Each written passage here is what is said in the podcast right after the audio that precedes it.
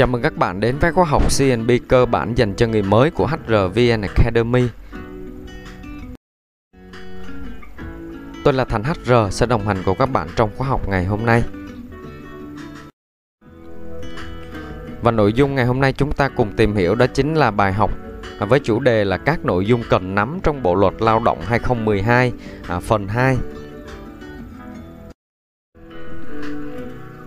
Mục tiêu của bài học ngày hôm nay sẽ giúp các bạn biết cách làm sao đọc và nắm được Bộ luật Lao động một cách chính xác và nhanh chóng nhất. Và trong bài học này thì mình sẽ đi vào các hạng mục, các chủ đề chính, à, các nội dung mà bạn cần đọc. Còn về chi tiết thì trong bài học ngày hôm nay mình sẽ chưa có đi sâu vào chi tiết từng nội dung cụ thể các bạn ha.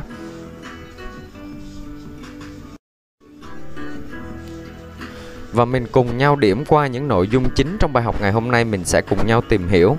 Thì ở phần một của bài học các nội dung cần nắm của Bộ luật Lao động hai không một hai phần một, à, mình đã cùng nhau đi qua các nội dung từ điều một đến điều năm mươi hai của Bộ luật Lao động. À, các nội dung bao gồm định nghĩa về người lao động, quyền và nghĩa vụ của người lao động, à, người sử dụng lao động, hợp đồng lao động là như thế nào, khi nào thì hợp đồng lao động bị vô hiệu. Và ở phần hai này thì mình sẽ đi hết các nội dung quan trọng còn lại của Bộ luật Lao động hai không một hai các bạn nhé. À, các hạng mục mình sẽ cùng nhau tìm hiểu qua. À, đầu tiên chính là quy định về việc cho thuê lại lao động. Thứ hai là quy định về đào tạo nghề và học nghề trong doanh nghiệp. Thứ ba đó chính là thỏa ước lao động tập thể và nội quy lao động. Thứ tư là mình sẽ tìm hiểu về tiền lương, thưởng. Thứ năm đó là thời gian làm việc và nghỉ ngơi. Và thứ sáu, một phần khá quan trọng đó chính là xử lý kỷ luật. Phần đầu tiên mình cùng tìm hiểu đó chính là quy định về cho thuê lại lao động. Điều năm mươi ba Bộ luật Lao động có định nghĩa về việc cho thuê lại lao động là việc người lao động đã được tuyển dụng bởi doanh nghiệp, à, đã được cấp phép hoạt động cho thuê lại lao động. Sau đó người lao động làm việc cho người sử dụng lao động khác và chịu sự điều hành quản lý của người sử dụng lao động sau, và vẫn duy trì quan hệ lao động với doanh nghiệp cho thuê lại lao động. À, mình tóm tắt như sau. À, A là doanh công ty cho thuê lại doanh nghiệp cho thuê lại lao động. B là người lao động. C là doanh nghiệp sau là doanh nghiệp thuê dịch vụ cho thuê lại lao động A. À, như vậy mình sẽ thấy là B là người lao động, à, ký hợp đồng lao động với doanh nghiệp A là doanh nghiệp cho thuê lại lao động, nhưng mà lại làm việc với doanh nghiệp C và chịu sự điều hành quản lý trực tiếp của doanh nghiệp C. À, đây chính là định nghĩa về việc cho thuê lại lao động. Bạn cứ hiểu nôm na là người lao động làm việc cho một công ty, à, tuy nhiên là người lao động lại ký hợp đồng lao động qua một công ty trung gian khác, thì công ty đó gọi là công ty cho thuê lại lao động ha. À, phần này bạn nào làm ở các công ty cung cấp cung cấp dịch vụ cho thuê lại lao động, hoặc là công ty bạn có sử dụng dịch vụ cung cấp cho thuê lại lao động thì có thể tìm hiểu, à, để nắm được các quy định về hoạt động này. Còn nếu không thì bạn chỉ cần đọc qua để nắm được thế nào là cho thuê lại lao động chứ không cần phải tìm hiểu sâu. Quy định về đào tạo nghề và học nghề. Một số công ty có sử dụng hợp đồng đào tạo nghề, à, thì cần lưu ý phần này được quy định và hướng dẫn tại từ điều năm mươi chín cho đến điều sáu mươi hai. À, có xảy ra trường hợp có hai trường hợp xảy ra. À, một là đào tạo nghề đầu vào sau đó tuyển dụng người lao động làm việc chính thức. Trường hợp thứ hai là nhân viên đang làm việc được cho đi đào tạo nâng cao tay nghề để phục vụ tiếp công ty, à, và chi phí này do doanh nghiệp chi trả. Thì trong thực tế có một số tranh chấp xảy ra khi người lao động được cho đi đào tạo nâng cao tay nghề do công ty tài trợ, à, để về phục vụ lại cho doanh nghiệp, à, và người lao động phải ký một cam kết là phải làm việc trong một khoảng thời gian nhất định. Tuy nhiên sau đó người lao động có nguyện vọng nghỉ việc trước thời gian cam kết. À, mình sẽ tìm hiểu sâu hơn, à, về ví dụ này ở một bài học khác tiếp theo các bạn nhé.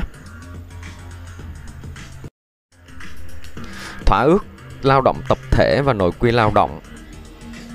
Thỏa ước lao động tập thể là một cái văn bản thỏa thuận giữa người lao động và người sử dụng lao động về các điều kiện lao động mà hai bên đã đạt được, à, thông qua thương lượng tập thể. À, với các bạn mới thường bỏ qua không tìm hiểu mục này. À, đây cũng là một phần khá quan trọng trong phòng nhân sự. Thỏa ước lao động tập thể được quy định và hướng dẫn từ điều bảy mươi ba đến điều bảy trăm tám mươi hai trong Bộ luật Lao động hai không một hai. Còn về nội quy lao động là những quy định do công ty ban hành à, nên sẽ không giống nhau giữa các công ty. Nhưng các bạn lưu ý là nội quy lao động không được trái với quy định của Bộ luật lao động, à, bao gồm các nội dung như là thời gian làm việc, nè, nghỉ ngơi, à, an toàn lao động, quy định bảo mật thông tin và bí mật kinh doanh, à, các hình hành vi vi phạm kỷ luật và xử lý kỷ luật. À, nội quy lao động thì được quy định và hướng dẫn từ Điều một trăm mười chín đến Điều một trăm hai mươi hai của Bộ luật lao động. Tiền lương thưởng.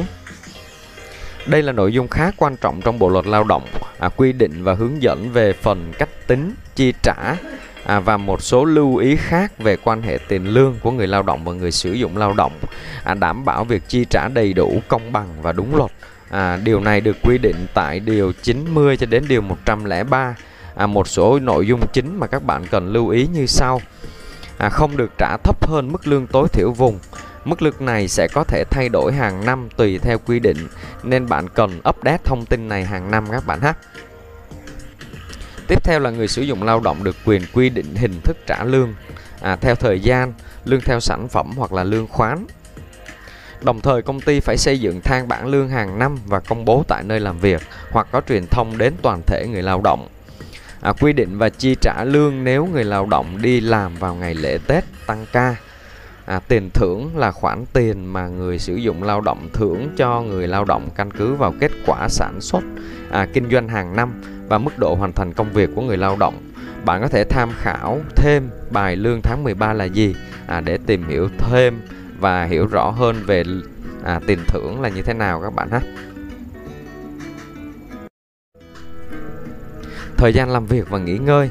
À, thời gian làm việc và nghỉ ngơi được quy định và hướng dẫn từ Điều một trăm lẻ bốn tới Điều một trăm mười bảy, bao gồm các nội dung về thời gian làm việc bình thường tối đa là bốn mươi tám giờ trên một tuần. À, giờ làm việc ban đêm thì được tính từ hai mươi hai giờ đến sáu giờ sáng ngày hôm sau. Số giờ làm thêm thì không được vượt quá năm mươi phần trăm số giờ làm của một ngày bình thường và không quá hai trăm giờ trên một năm. Thời gian nghỉ giữa ca tối thiểu là ba mươi phút. À, số ngày phép năm là mười hai ngày trên một năm. Cứ năm năm làm việc thì người lao động được tăng thêm một ngày nghỉ phép. À, tổng số ngày nghỉ có lương trong năm là mười ngày. À, tuy nhiên ở Bộ luật lao động hai không một chín có hiệu lực từ tháng một tháng một hai không hai mốt thì tổng số ngày nghỉ trong năm sẽ là mười một ngày các bạn ha. Chi tiết các ngày nào các bạn có thể tìm hiểu trong Bộ luật lao động. À, nghỉ việc riêng thì được hưởng lương bao gồm là kết hôn thì được ba ngày, con kết hôn được một ngày, bố mẹ ruột, bố mẹ vợ hoặc chồng, vợ hoặc chồng, con cái mất thì được nghỉ ba ngày. À, đây là những ngày nghỉ được hưởng lương các bạn nhé. Phần xử lý kỷ luật được quy định từ Điều một trăm hai mươi ba đến Điều một trăm hai mươi chín, hướng dẫn về quy trình ghi nhận và xử lý kỷ luật đối với người lao động. Thì có ba hình thức kỷ luật chính. Đầu tiên chính là khiển trách. Thứ hai là kéo dài thời hạn nâng lương không quá sáu tháng hoặc là cách chức. Và hình thức thứ ba đó chính là sa thải. Đây là một nội dung quan trọng và khá khó đối với người làm nghề nhân sự. À, bạn cần phải đảm bảo trình tự xử lý kỷ luật lao động quy định để tránh phát sinh về sau. À, có khá nhiều công ty xử lý một cách tùy tiện, cảm tính nên phát sinh các tranh chấp không đáng có và để lại hình ảnh xấu đối với người lao động. Và một số điều khoản khác nói về bảo hiểm xã hội, nè, công đoàn, đình công, nè. À, bạn có thể tham khảo thêm để nắm trọn vẹn Bộ luật lao động. À, mình sẽ có các bài học về từng chủ đề chính đã nêu ra ở trong bài học này cũng như là bài học trước à, để có thể cùng nhau tìm hiểu sâu hơn. À, bạn nhớ đón theo dõi nhé. Và mình cùng nhau chuyển qua phần ôn tập của bài học ngày hôm nay.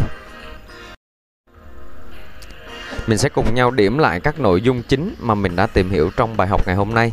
Đầu tiên mình đã cùng nhau tìm hiểu về quy định về cho thuê lại lao động. Thứ hai là quy định về đào tạo nghề và học nghề trong doanh nghiệp. Thứ ba là thỏa ước lao động tập thể, nội quy lao động. Thứ tư mình tìm hiểu về các điều luật quy định về lương thưởng. Thứ năm là quy định về thời gian làm việc và nghỉ ngơi. Và thứ sáu là các quy định và hướng dẫn về xử lý kỷ luật lao động. Mình chuyển qua phần thực hành bài học. À, hãy đọc lại Bộ luật lao động một lần nữa theo các mục mà mình đã hướng dẫn trong phần một và phần hai à, bao gồm hai video các bạn ha. Sau khi đã nắm cơ bản các nội dung chính rồi thì bạn có thể đọc nhiều hơn các chuyên mục khác để nắm thông tin một cách chính xác và đầy đủ hơn. Và cuối cùng, đừng quên đăng ký kênh để nhận những bài học mới nhất từ hát rờ vê en Academy. Tôi là Thành hát rờ đến từ hát rờ vê en Academy, khóa học nhân sự dành cho người mới. Xin chào và hẹn gặp lại các bạn vào bài học tiếp theo.